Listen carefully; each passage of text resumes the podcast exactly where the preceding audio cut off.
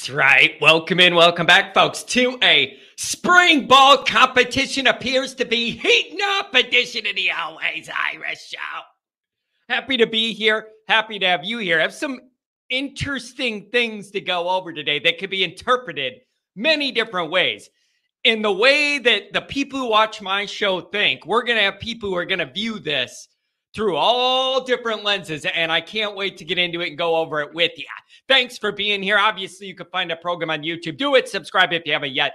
Give the video a thumbs up. That helps me as well. Notifications on, and you and I both know why. That way, you're alerted every time a new episode drops. You don't want to miss it. Twitter, search bar, always Irish rat, always Irish Inc. Emails, always Irish nd at gmail.com. Audio only anywhere you want me. You can locate my voice. Call in line 312 900 8815. Tell Johnny all you've heard and seen. Fighting Irish Wire. Boot, doot, doot. Type it in your computer. Read about the football team you like. All right. Here we are, folks, coming down to the home stretch of spring ball this week, leading in to the blue and gold game next week. So it appears that there was a scrimmage that took place. I think it was either Friday or Saturday. There was a scrimmage that took place, uh, and there was some media availability, and there's some updates and some non updates to go over. And I just want your opinion on the deal. What's going on here? Here's number one, and you know that's where we're going to start. Freeman says there's no starting quarterback name yet. The competition could run into fall camp and he will name a starter when he's confident in naming a starter that that somebody stood out and claimed the starting job. That's kind of what he what Freeman was talking about. Now that's very very interesting and can be interpreted many different ways. Very totally coming from opposite ways of looking at this. You could view this. Let's go over a few different things you could think when you hear that bit of information and news. Here's number one.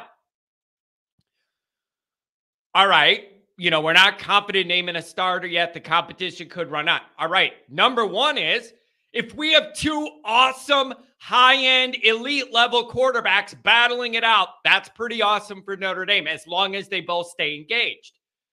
That, that would be pretty awesome. If they're both so high level, and they're they're both just ripping off passes, hitting guys in stride, making the right calls, making the right reads, whatever. If Notre Dame has two high level guys that are at that level and it's that hard to separate one from the other, fantastic. As long as they both stay engaged, that's beautiful, good news. So that's one way you could look at that news.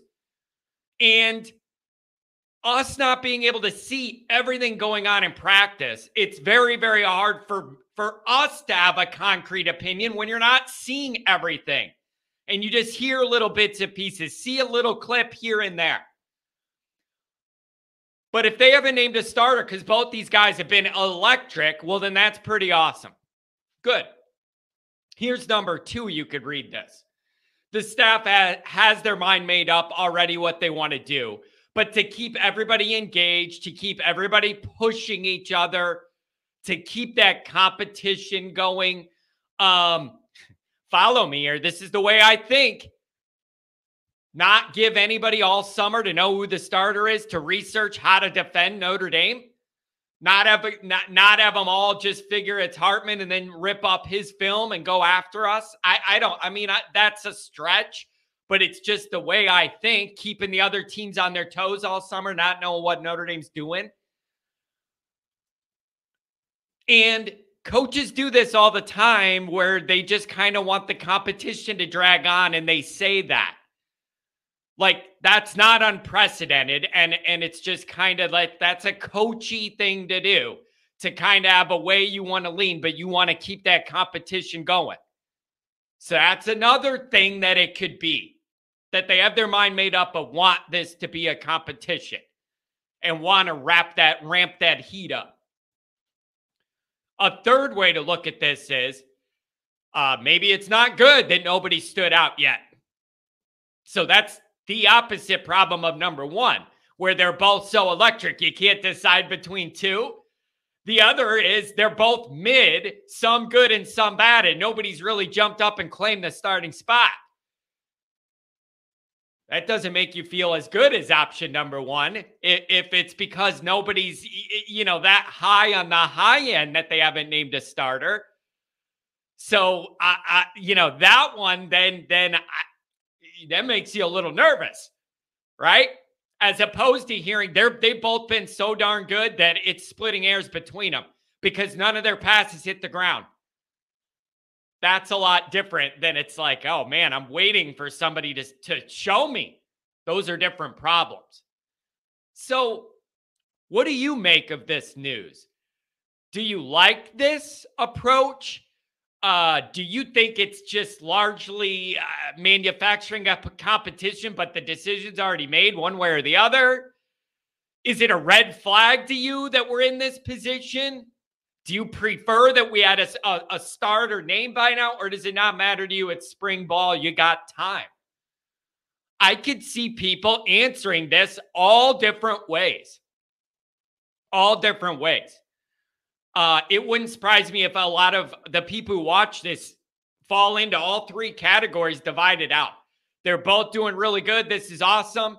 Nah, I believe the staff has the kind of their mind made, you know, I, you know, and and they're just running this out. Or they're both very mid, and you're trying to figure out the highest of the mid, right? And so I, I, would like to know what you guys think. Do you like this? Would you prefer it was just straightforward and obvious by now? Um, I think one thing you do need to, to be aware of is uh, who was it? Was it Malik versus Kizer? There was a situation where Kelly drug out that competition. It ended up dividing the locker room because then you had guys lean into one guy or the other, and there was like this unspoken division in the locker room between these quarterback camps. I, I, I think that turned awkward, and you want to avoid that, right? But I, I want to know from you guys, what do you make of this? Uh, or is this just spring coach speak? and Freeman's getting good at it. Like maybe we got that genuine raw Freeman year one, and now he's learned you got to kind of wrap that up a little bit and protect things and yourself.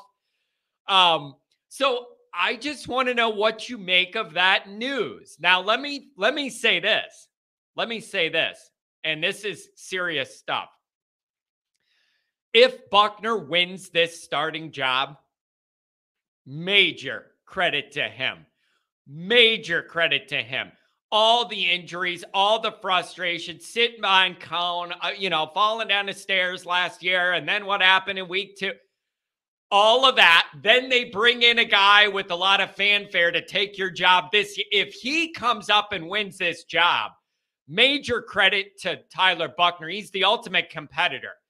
That's another reason I'm saying number two might be the option. They have their mind made up, but want to ra- ramp up that competition. Like if they decided it's Hartman, but they want to get the most out of Buckner, this is the way to do it because the guy's an ultimate competitor. He's never going to back down ever.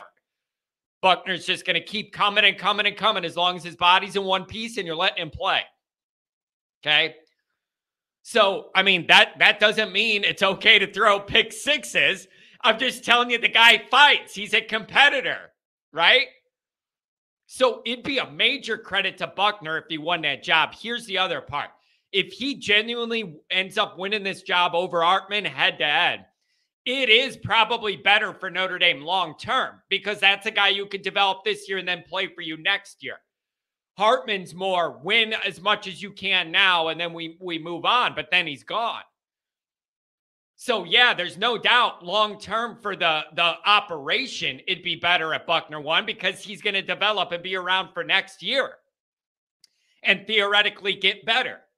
So that would make total sense but you can't force that. That's only reality if he wins the job. So if he wins it, it'd be awesome for those reasons. Um, however, if Buckner won this starting job somehow, some way, it, it, how is this not the ultimate nightmare embarrassment scenario for Hartman? I've been thinking about that this morning. Think about it You set all those records at Wake. You're the man, whatever. You're the biggest quarterback in the portal this year and all that. He has all those ACC passing records and all that. So then you come to Notre Dame because your relationship primarily with Tommy Rees. So then he makes the move here. And then the coach that he had the biggest relationship, best relationship with left. And then you're going to lose the job to Buckner and ride the bench? Uh, man, I mean, for a guy whose goal in this move was to better position himself for the draft, if he loses his job, this is the ultimate embarrassment in every single way to me. Uh, it is. I, I don't see any scenario where that is not humiliating and ruins his entire goal of making this move. So the pressure's on Hartman to win this job. He was the man at Wake and all that stuff, and then wanted to get in a, a different offense and get some better film for the NFL. If you lose the job to Buckner and then you ride the bench, and your guy that you had the relationship with isn't even here, I'm sorry. That is the ultimate failure for Sam Hartman. That that is a nightmare for that guy. That is not what you envision this move looking like. So the pressure is on Hartman here because of all the things he did to get here and the reason why. I'm not forgetting about that part. That's a big deal to me. That's a big deal. That'd be a big time loss for, for that guy. Let's move on to a couple other notes. Looks like Styles asked to play some defensive snaps, and they are honoring that request. Well, that's very interesting to me. Um, why did he request to get some defensive snaps? Is it because he feels and knows that he's losing wide receiver snaps and some of the young guys are moving up that depth chart very, very fast? and he's looking for any way to see the field? Is that a part of it? Because it's just kind of weird that a wide receiver would just pop up and say, I want to play defense today. See, to me, his biggest problem last year was his head, not his body. And so, with that being said, do I want this guy in his own head about two different positions? I don't know what to make of it, but I did think maybe he feels like that wide receiver room's getting crowded and them young guys are moving right up, and this might be his best chance to play.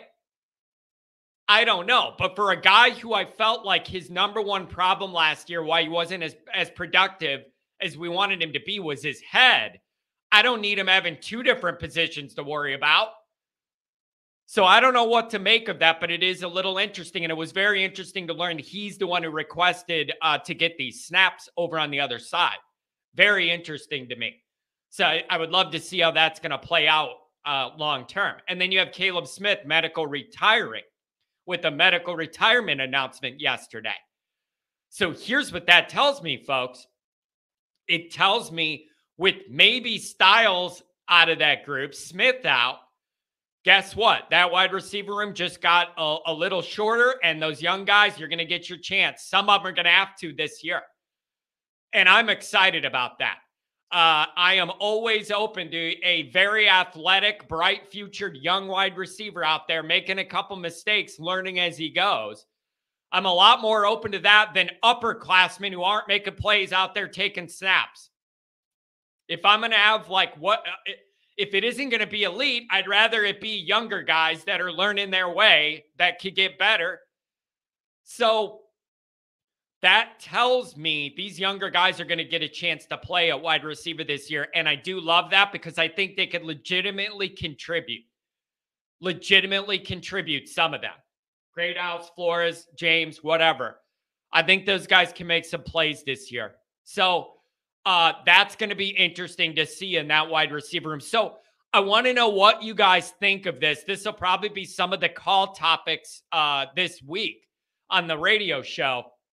What do you make of this? Do you like the way they're doing this at quarterback, or did you expect that to be, if not announced, just obvious what it is? Um, and then let me ask this Is there anything in the blue and gold game that's going to change your mind?